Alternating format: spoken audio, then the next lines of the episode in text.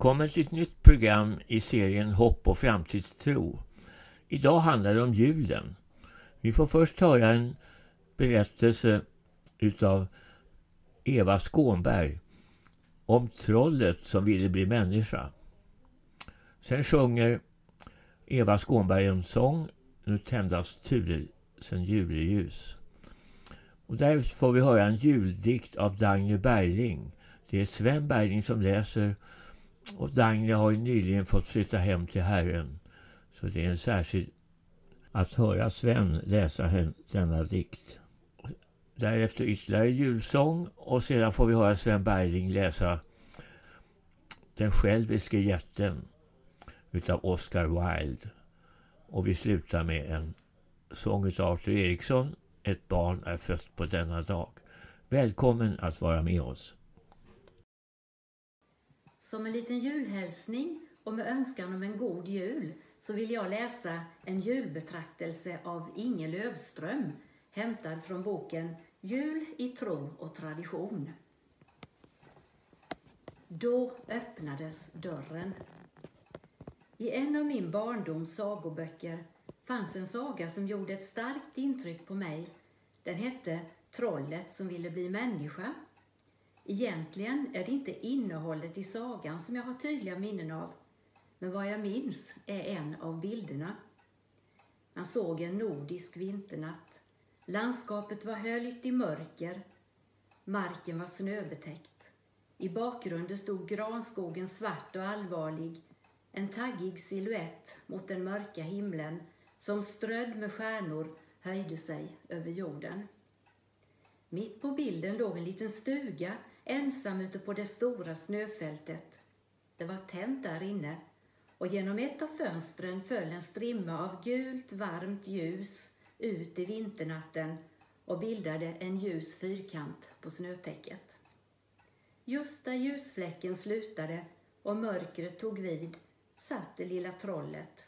Svart och luden och hopkurad satt den lilla fula varelsen där med sina spetsiga öron och sin långa svans satt där orörlig och såg mot ljuset. När jag betraktade bilden tyckte jag så synd om trollet.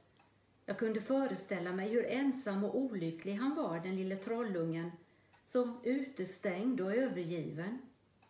Han längtade bort från sin trolltillvaro till människornas värld. Han längtade från mörkret till ljuset. Han drömde sin hopplösa dröm om att bli förvandlad, bli människa. I barnaåren var sagornas värld inte dikt och dröm utan på något sätt nära och verklig. Det kunde inträffa en vinterkväll när jag satt på golvet med min sagobok omgiven av ljus och värme och hemtrivsel att jag lät blicken gå från sagobokens bild till fönstret som stod svart och hemlighetsfullt mot natten utanför och en underlig tanke kunde fara genom mitt huvud. Tänk om det lilla trollet sitter just här utanför. Just här ute i trädgården där ljusstrimman från vårt fönster slutar och mörkret börjar. Tänk om han sitter där och längtar hit in, längtar efter att få bli insläppt och få vara med oss framför brasan, med oss människor. Fantasin kunde faktiskt bli så levande att jag nästan var på väg bort mot dörren för att öppna och ropa ut i nattens mörker, kalla på trollet, bjuda det att komma in till oss människor. Men så insåg jag min egen barnslighet. Det var ju bara en saga. Det finns inga troll. Alltsammans var bara min löjliga fantasi. Sånt här kan inte hända. Men ändå, det har hänt en gång. Det skedde just så fast på ett annorlunda, övernaturligt och oerhört sätt. Och det är julens evangelium. Det berättar om hur Gud öppnade dörren en gång ut mot mörkret. I somliga av de gamla sagorna talas det om människor som blev förtrollade. De drabbades av en ondskefull trolldom som förvandlade dem. Prinsen blev till en groda, prinsessan blev till en stenstod. Trollen i bergen var från början människor som hade blivit förtrollade, förvandlade. Alla väntade på att någon skulle komma. Komma och säga det hemlighetsfulla ordet, döda den elake trollkaren, upphäva trolldomen med sin makt och sitt mod. Man undrar ibland om de gamla sagorna är genklanger från uråldriga myter som på sitt sätt uttrycker mänsklighetens upplevelse av ett mörkt öde och en trevande förhoppning. Om de är profetiskt drömda mönster till något som skulle bli verklighet en gång. I Bibeln framställs mänskligheten som drabbad av ett olycksöde. Någonting gick fel. Någonting blev fördärvat. Berättelsen om syndafallet har många bottnar av djupsinne och kan tolkas på olika sätt. Men en mening med det som berättas är att människan inte är vad hon borde ha varit och kunde ha blivit. En stängd port, en straffdom, liksom en förtrollning. Mänskligheten befann sig i ett stort mörker. Det var som en tung och kall vinternatt över världen, en natt av ensamhet, utstängdhet, tomhet. Människorna var som trollen i storskogen, de dunkla hålornas följe. Mörkt var det utom dem och mörkt var det inom dem. Men många av dem kände i sitt innersta en aning om att de egentligen inte var skapade för detta mörker. De bar fel gestalt. Deras rätta jag skulle se helt annorlunda ut. Somliga längtade starkt efter någon sorts befrielse, förvandling, återställelse. Det fanns en annan sorts tillvaro, en annan verklighet, ett annat sätt att leva. Det anade de. Och det fanns de som hade varit ända framme vid gränslinjen och skådat och som hade hört ord om ett under som skulle komma att ske. Var en befriare på väg? Skulle trollen kunna förvandlas? Då inträffade det, när tiden var fullbordad, något förunderligt, otroligt, övernaturligt. Något som kom som svaret på långa tider av längtan och aningar och förhoppningar. Dörren öppnades. En flod av ljus rann ut i natten. Någon kom till synes på tröskeln, steg ner för trappstegen, beträdde den frusna marken med sina fötter, gick ända ut till de mörka skepnaderna, ställde sig bredvid dem, la händerna på deras huvuden. Kom, sa han, du får komma, du får vara med mig inne i huset, Följ med så ska jag göra dig till en människa, en riktig människa. Han som kom var Jesus Kristus. Han har stigit ner från ljusets hem och härlighetens himmel till oss mörkrets barn för att lösa oss ur förtrollningen. Som ett ljus har jag kommit i världen, sa han, för att ingen av dem som tror på mig ska förbliva i mörkret. Detta tog sin början när Gud öppnade dörren och lät sin son komma ut i vår värld. Åter och åter ska det berättas på nytt hur ett barn föddes som skulle växa upp till att bli mänsklighetens befriare. Det var i Betlehem som den nya tidsåldern tog sin början. Och det är därför vi firar jul.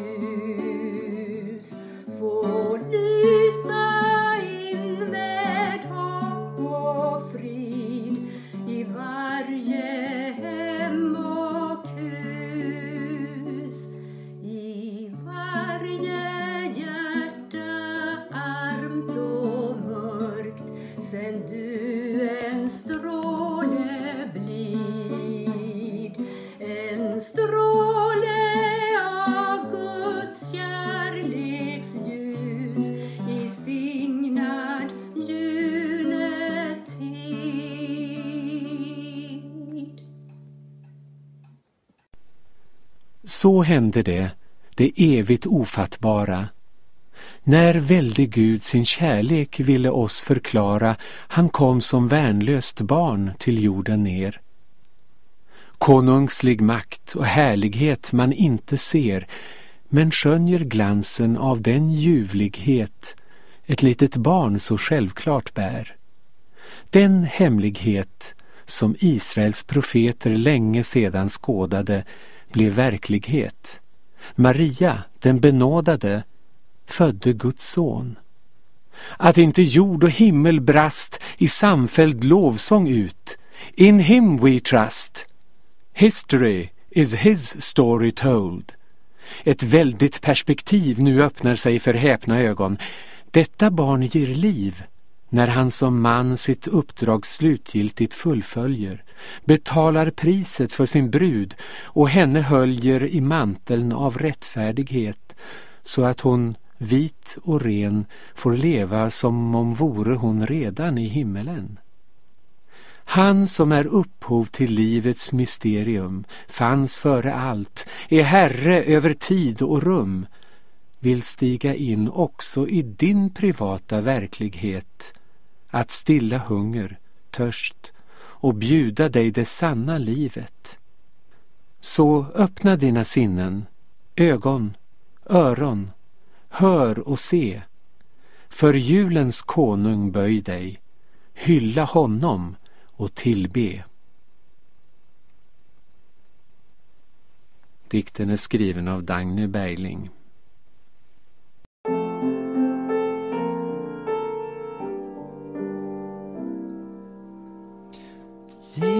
Mig ej glans, ej guld, ej prakt i signad juletid.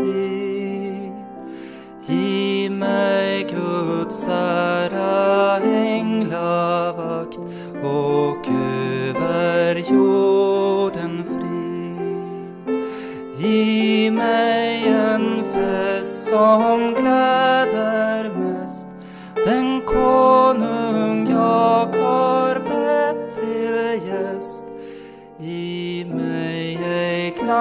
glans, ej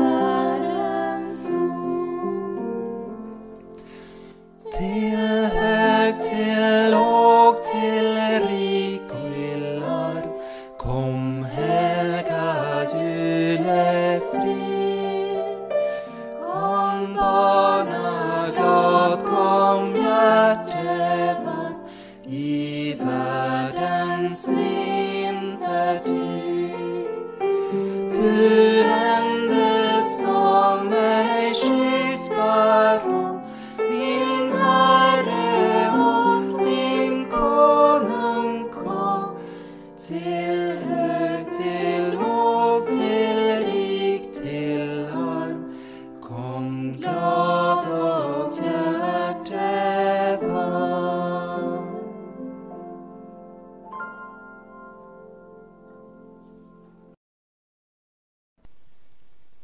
Den själviske jätten av Oscar Wilde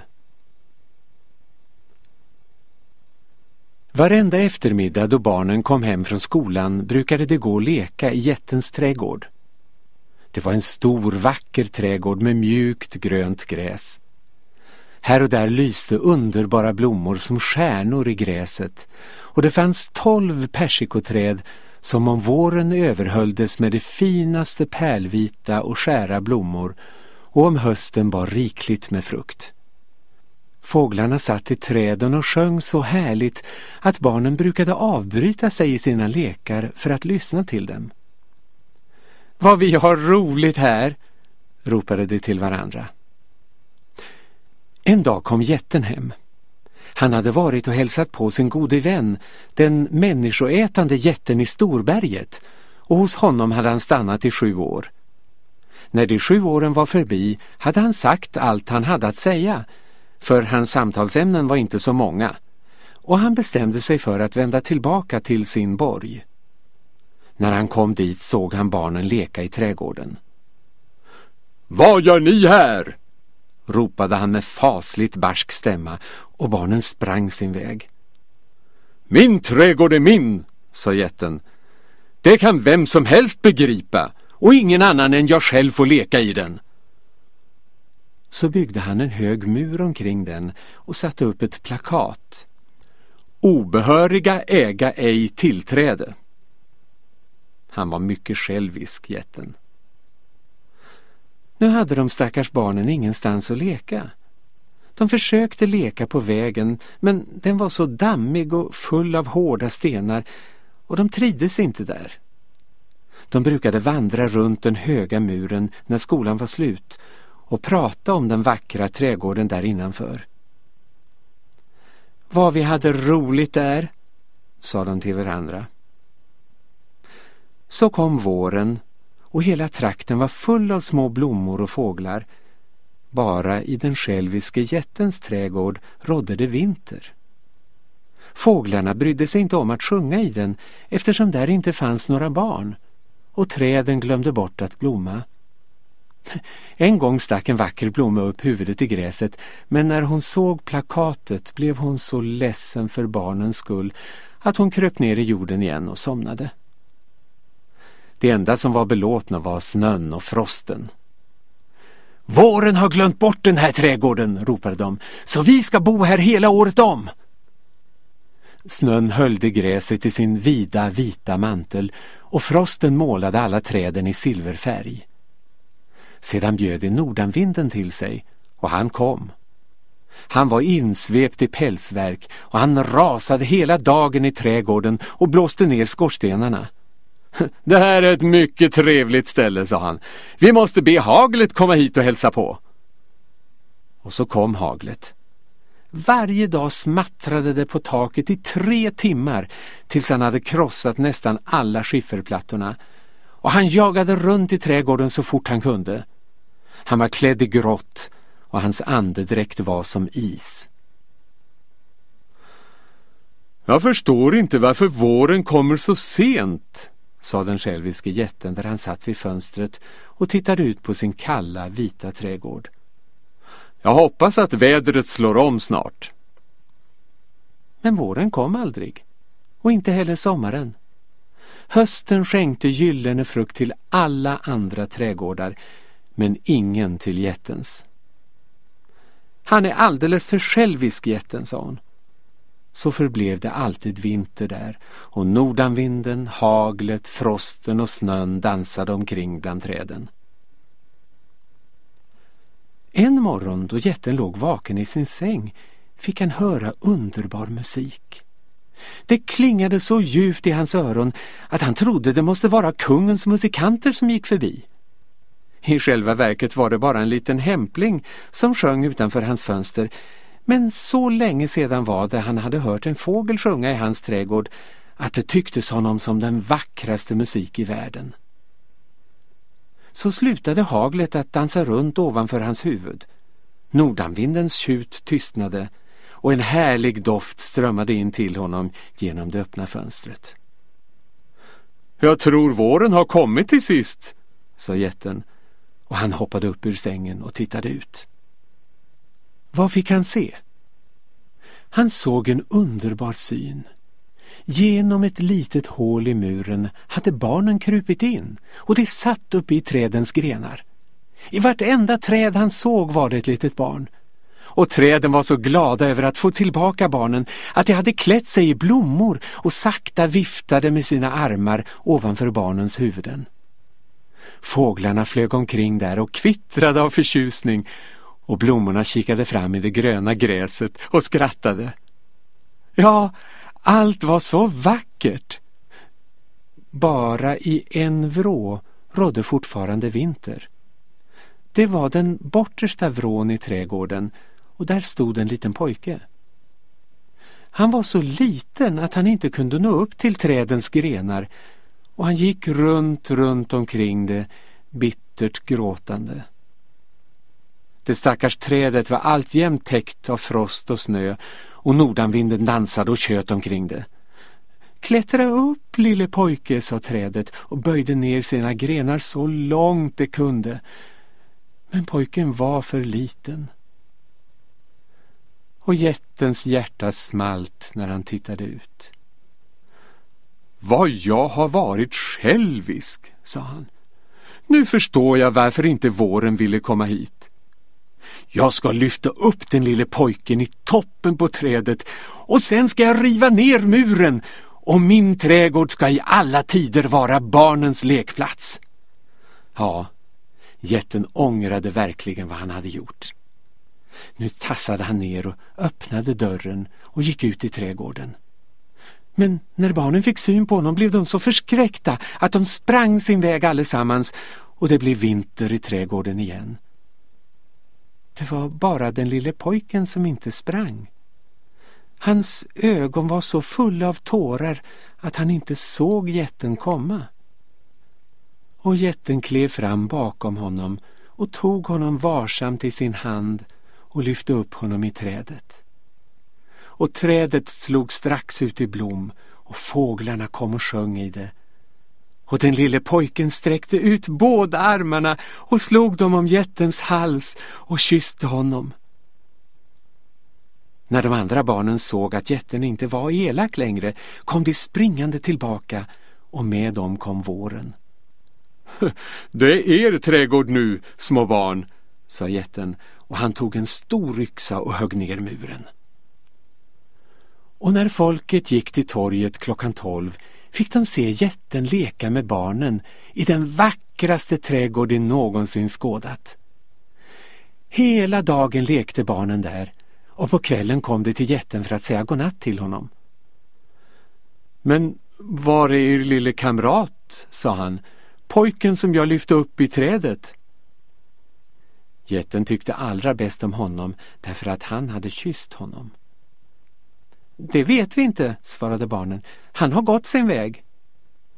Ni ska säga till honom att han måste komma hit imorgon, sa jätten. Men barnen svarade att de inte visste var han bodde och att de aldrig hade sett honom förut. Och då blev jätten mycket bedrövad. Varenda eftermiddag när skolan var slut kom barnen och lekte med jätten.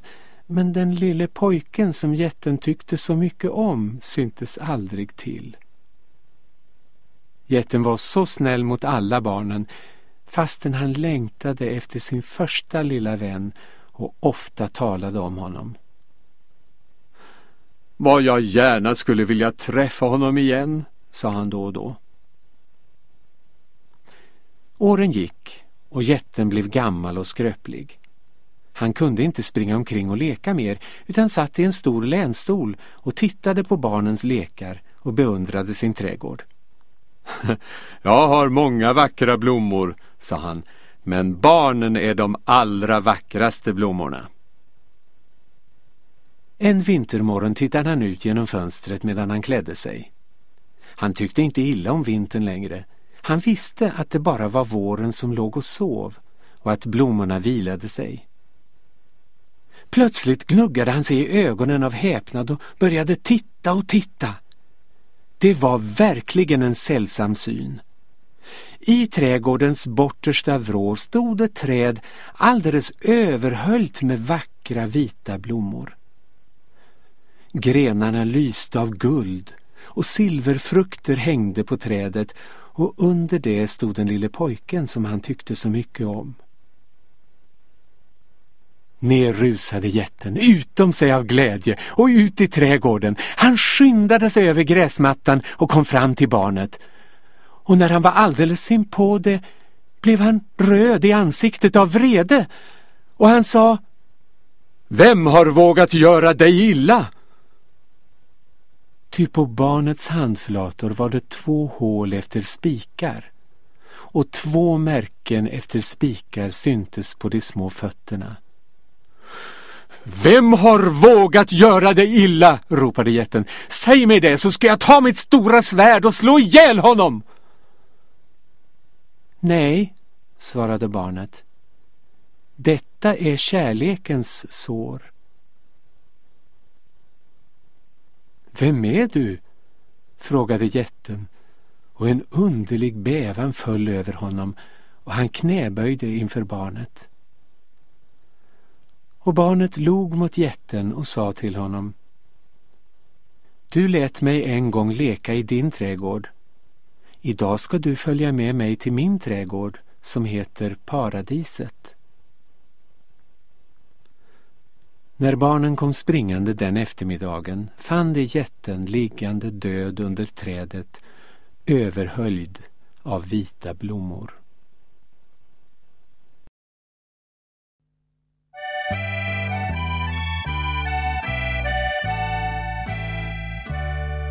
Ett barn är fött idag och Jesus är hans namn. Han kommer för att frälsa oss från synd och skam. Det helga barn i Betlehem vi hyllning ger. Vi böjer oss för honom, vår frälsare.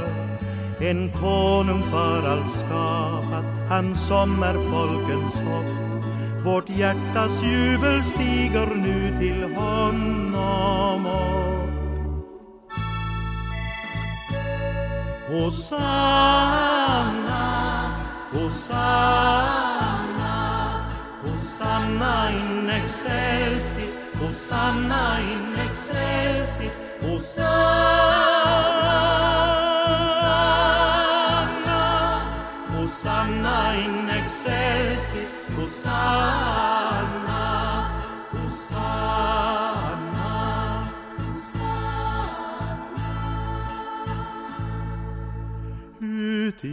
Marias armar han vilar still.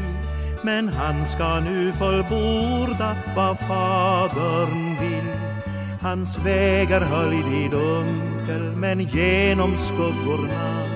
Man anar bilden av ett kors på Golgata.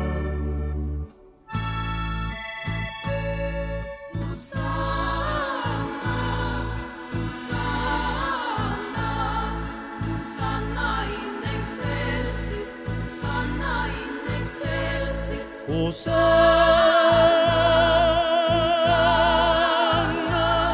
Hosanna in excelsis, Hosanna, Hosanna.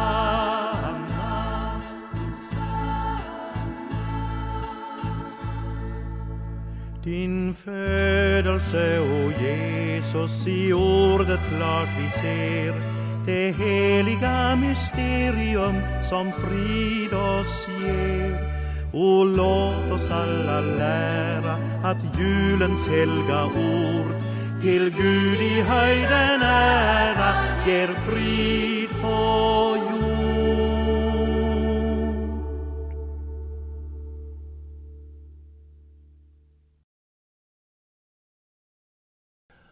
Du har lyssnat till ett ljudprogram i serien Hopp och framtidstro med ljudberättelser, dikter och sånger som anknyter till julen. Jag heter Jens Lundegård, ansvarig programutgivare. Gud välsigne dig som lyssnat.